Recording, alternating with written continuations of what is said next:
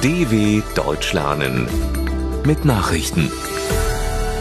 Freitag, 7. Januar 2022, 9 Uhr in Deutschland. Kasachstans Präsident. Ordnung überwiegend wiederhergestellt.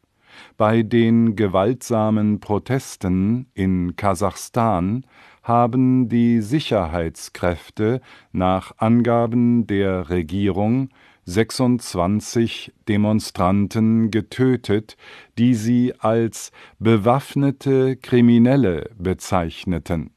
18 weitere seien verletzt worden, teilte das Innenministerium mit. Präsident Kasim Jomart Tokajew erklärte, die verfassungsmäßige Ordnung sei in allen Regionen weitgehend wiederhergestellt.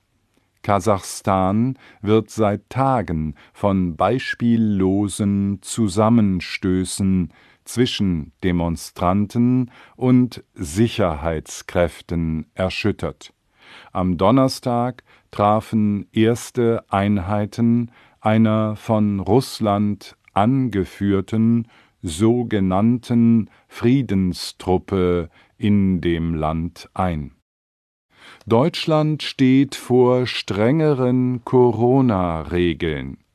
Bei ihrer ersten Videoschalte im neuen Jahr beraten die Ministerpräsidenten mit Bundeskanzler Olaf Scholz über weitere Corona-Schutzmaßnahmen, wie aus einer Beschlussvorlage für das Treffen hervorgeht, soll wegen der Ausbreitung der hoch ansteckenden Omikron-Variante der Zugang zur Gastronomie weiter eingeschränkt werden.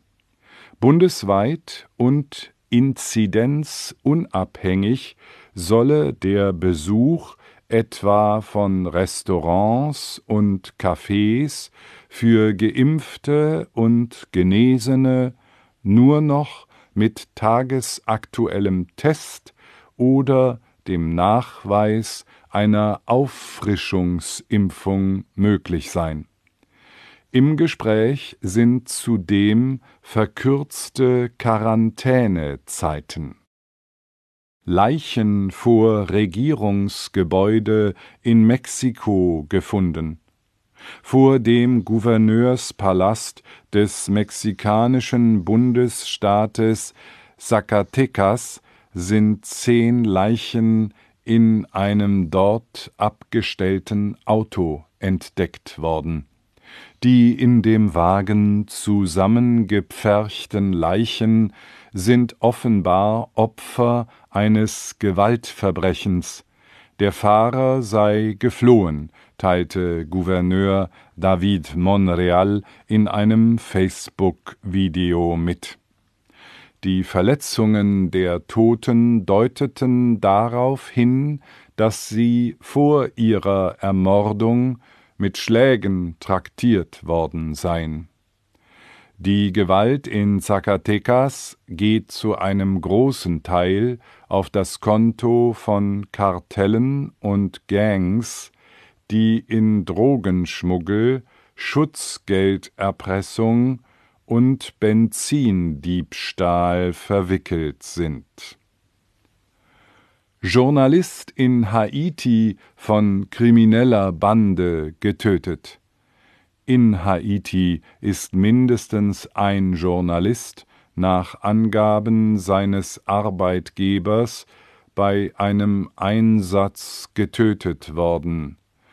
John Amadi sei am Rande der Hauptstadt Port-au-Prince von Bandenmitgliedern niedergeschossen und bei lebendigem Leib verbrannt worden, teilte der kanadische Radiosender Écoute FM auf Facebook mit.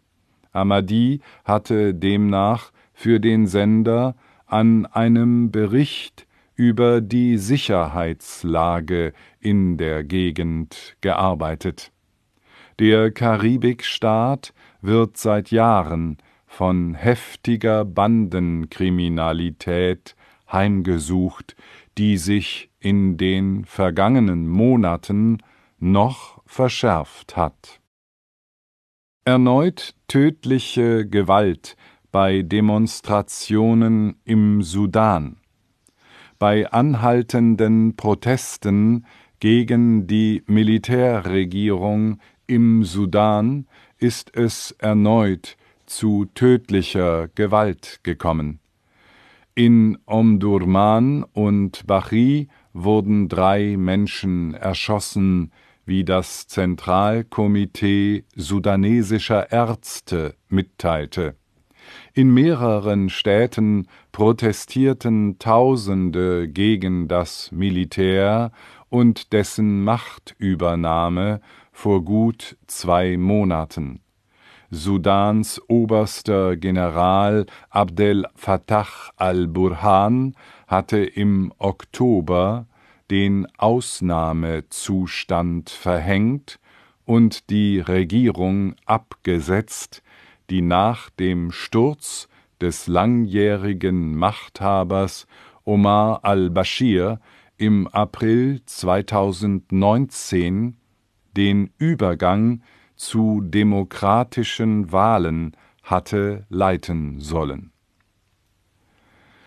US-Star-Regisseur Peter Bogdanovich ist tot. Der US-Filmemacher Peter Bogdanovich ist im Alter von 82 Jahren gestorben. Als Regisseur bekannt wurde er durch Filme wie Paper Moon, What's Up Doc und The Last Picture Show.